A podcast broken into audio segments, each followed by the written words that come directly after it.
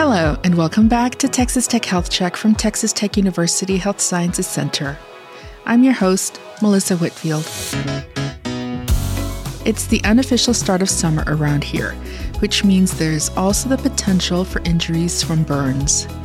Our guest today is Dr. John Griswold, Texas Tech Physicians burn surgeon and medical director for the Timothy J. Harnar Burn Center. Dr. Griswold shares with us the kinds of burns he sees more often during the summer months and how we can avoid getting burned. He also tells us how to treat less severe burns at home and when we should head to the emergency room.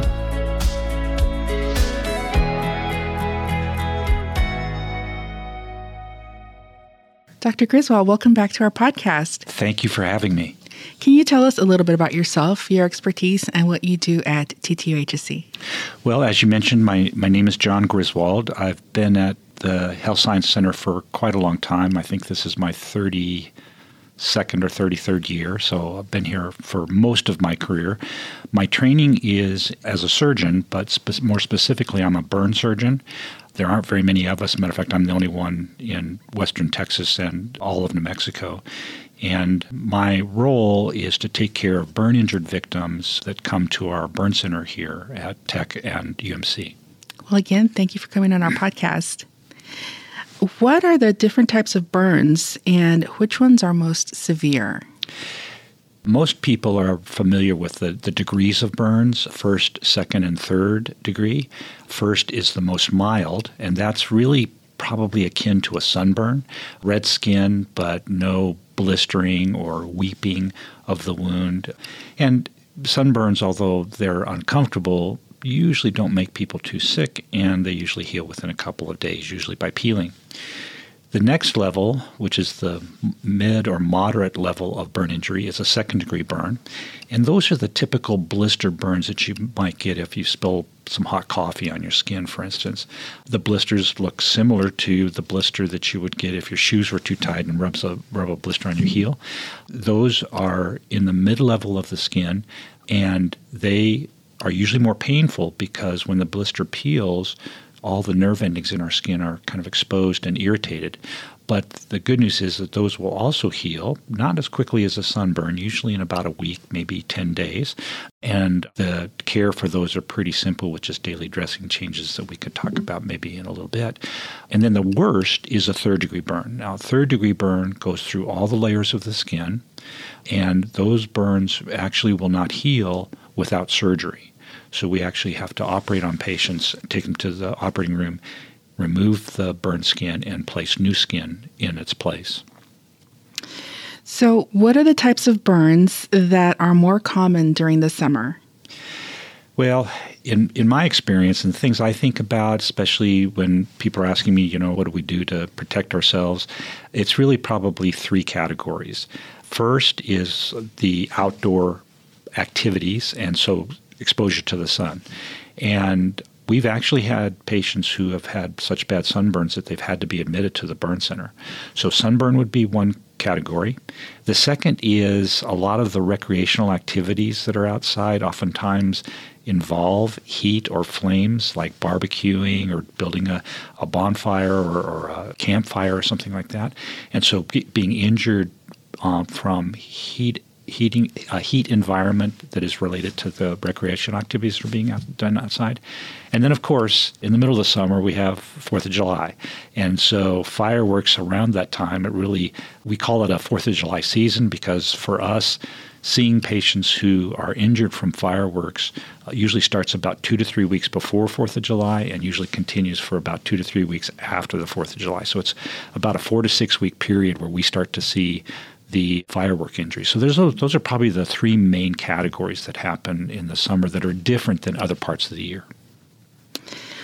What are the causes of the most severe burns? For example, you mentioned maybe barbecuing or fireworks, car accidents or steam or anything like that? Well, uh, really, uh, of those three categories, the ones that cause the worst burns are the fireworks. Giving an example, a simple sparkler, if you measure the temperature at right where the sparkler begins to shoot off the sparks, the temperature can be as high as 2,000 degrees. And so, obviously, that spark, as it kind of uh, explodes off the sparkler uh, will cool down, but it means that they can be very hot. And so just a simple firework thing like a sparkler can be very damaging and plus they cause an explosion. So it's not just the heat, but the more uh, aggressive fireworks can actually da- damage tissue because it, it causes an explosion that tears the tissue. So most of those patients that we get from fireworks gosh, we've had patients that have lost their eyesight because of it, patients who have lost fingers and part of their hands because of it, and, and even worse. Some of the other injuries we've had little toddlers in strollers or car seats off to the side, and some of the shooting fireworks will shoot into the stroller and burn the children. So there, there's a lot of things that can happen in and around the fireworks. So, what, what should we do? Well, there are a couple of things the environment where the fireworks are being lit or fired off has to be protected. And someone who's experienced and responsible should be the one doing it. And all the other individuals around should be observers in a very safe distance. So, well away from the fireworks, even if you aren't tending to have them shoot up or shoot shoot in a different direction, something can happen and it can fall over and spray towards the, the observers. And especially the children, we want them well away from where the fireworks are being lit to give them the, a really safe zone. And some people will say that you know that that needs to be uh, 100 yards or more, so the length of a football field, especially for young children. They still can enjoy the the show, but it'll put them in a safe environment. The other things, alcohol and fireworks do not mix. So we really plead with everyone please don't be drinking and be the one that's firing off the fireworks. That just, just doesn't make sense. It's just an accident waiting to happen. And then, you know, just be conscious that some of the fireworks may not have ended their exploding or, or the or the um, shooting off the flames, and so you want to really make wait until the firework is well done. You don't want to pick up a smoldering firework or, or something that didn't quite light to try and relight it. That's really dangerous because those are the um, injuries that where we have um, patients that come in with injured hands and such. So those are probably the main things. But the key is a responsible person lighting the fireworks well away from the observers and keeping people away at least 100 yards from where the fireworks are being lit. So, how are burns treated?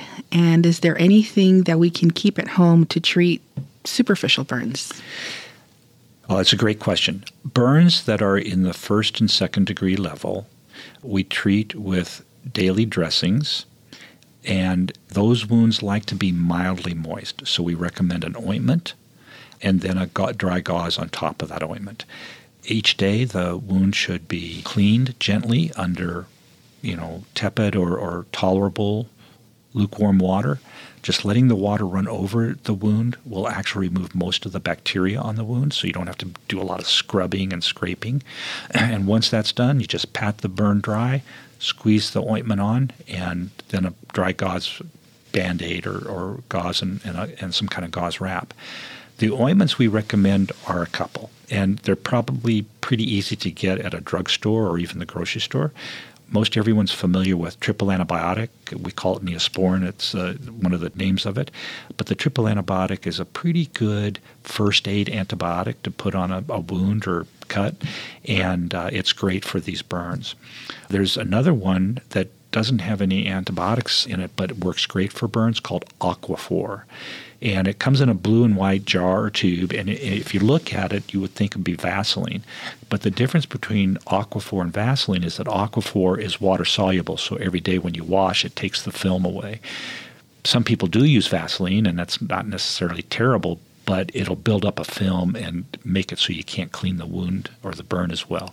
So either Aquaphor, the non-antibiotic, or the triple antibiotic, can get it over the counter. Don't have to have a prescription using that daily and just kind of keeping the wound protected while the ointment's in its place.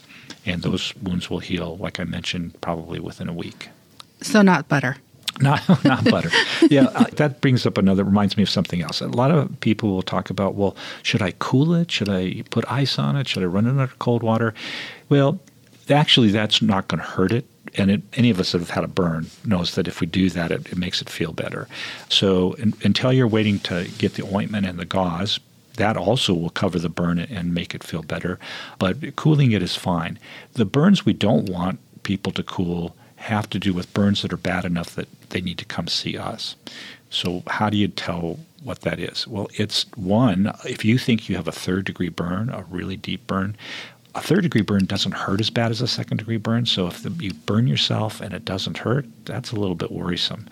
So, that would be a burn that we would want to take a look at, but also how much of the body surface is involved.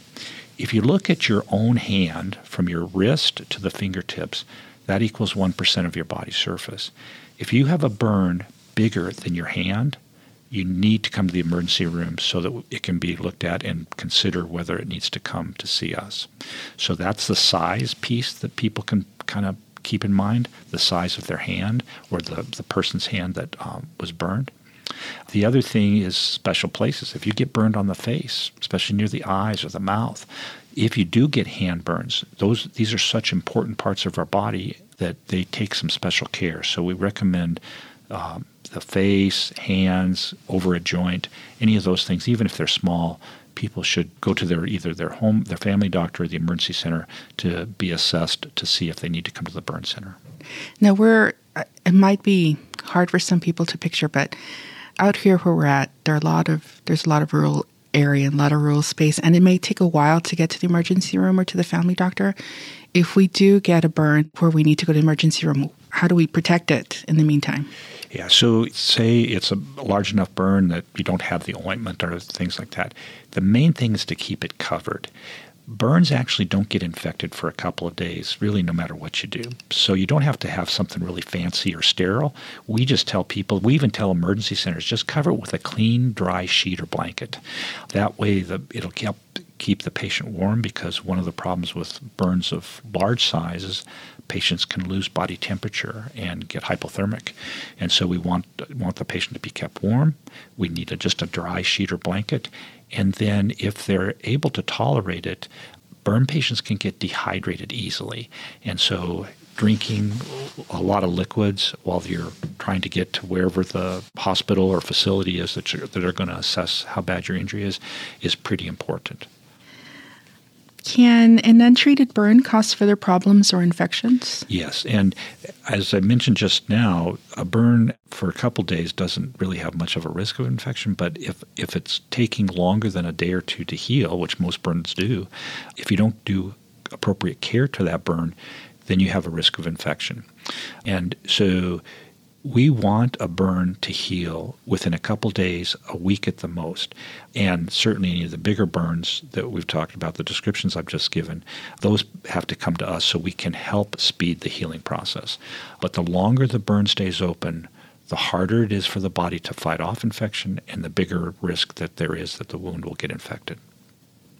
So, you already went over some ways we can protect ourselves during fireworks, but is there any way we can protect ourselves from other types of burns? Well, you know, the burns that happen during recreation, so uh, open fires or barbecues, it's almost like the same as the fireworks, but maybe even more important to discuss because people don't think about the, the metal or iron structure of the barbecue being hot, but it is. And, you know, having people just um, too close to the barbecue, or especially young children wandering around that might just accidentally reach up and touch it, those can cause really, really deep burns. And so it's just like the fireworks. If you're barbecuing, it should be a responsible person, and the rest of the group that's around should be kept well away from the fire, if it's an open fire, or the barbecue. Um, the temperatures in those, especially if they're uh, being used for grilling food, they get quite hot. And, you know, it could be just somebody that accidentally stumbles and, and either stumbles into the fire or stumbles against the structure of the barbecue. Those can cause very bad burns. Those burns almost always need to be admitted to the burn center. So, gosh, it would you'd hate to ruin a, a family celebration by somebody having an injury. So they just have to be, everybody has to be cognizant that there's danger, potential danger around cooking uh, and barbecuing outdoors because of the heat and just do the responsible thing of telling people don't come near the barbecue while you're outside or or some way of keeping people away while those uh, fires are going or the barbecue is being heated. The other thing that we worry about is sunburn and just probably a couple of tips about that. Sunscreen is important when you're outside and we have to remember that sometimes our clothing is not protective. If you've got, you know, a, a thin t-shirt or something on, you can easily get burned through that through that cloth. So you still need to consider putting sunscreen on areas that have lightweight clothing. The sunscreen or sunblock that level that we want is at least 25. SPF 25. You can get higher, but actually above 25 it doesn't really make that big of a difference. So if, if you get 50, it's not going to be two times as strong as the 25. There's very little difference. But 20, you need at least 25 to really block out those ultraviolet rays. And then the second part of that is the sunscreen needs to be applied at least every 90 minutes to two hours. If you're going to be out all day, just putting it on once isn't going to work, especially if you're getting in a pool or you know in a situation where it might be washed off with activity.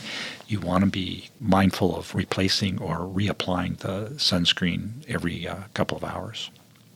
Well, is there anything else that you'd like to add?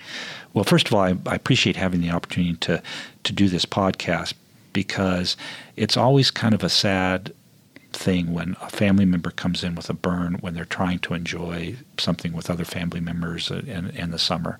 And so it's worthwhile taking a couple of minutes to think about the environment, make sure everybody's safe so that you can go on to enjoy that celebration and not have it disrupted dramatically with somebody who gets injured. So try to take these tips to heart and, and have a great summer. Well, thank you for sharing all this information with us, and we hope to have you back. You're very welcome. Thank you. Thanks for listening to Texas Tech Health Check. Make sure to subscribe or follow wherever you listen to podcasts. This information is not intended to be a substitute for professional medical advice. Always seek immediate medical advice from your physician or your healthcare provider for questions regarding your health or medical condition. Texas Tech Health Check is brought to you by Texas Tech University Health Sciences Center and produced by Tierra Castillo, Susana Cisneros, Mark Hendricks, Tyler White, Kay Williams, and me, Melissa Whitfield.